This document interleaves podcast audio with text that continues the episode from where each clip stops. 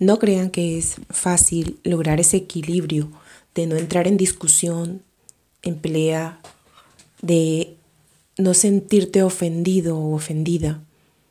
Es un entrenamiento que hay que hacer con situaciones muy pequeñas. Tomar tú la decisión de no entrar en ese juego, de pelearte o de que te sientan que te hiere. Eh, tienes que tener mucha visión, tienes que controlar más tu forma de ser. Como lo he dicho, no es fácil, hay que hacerlo día a día se va logrando, porque son cientos de años comportándonos y reaccionando de esa manera.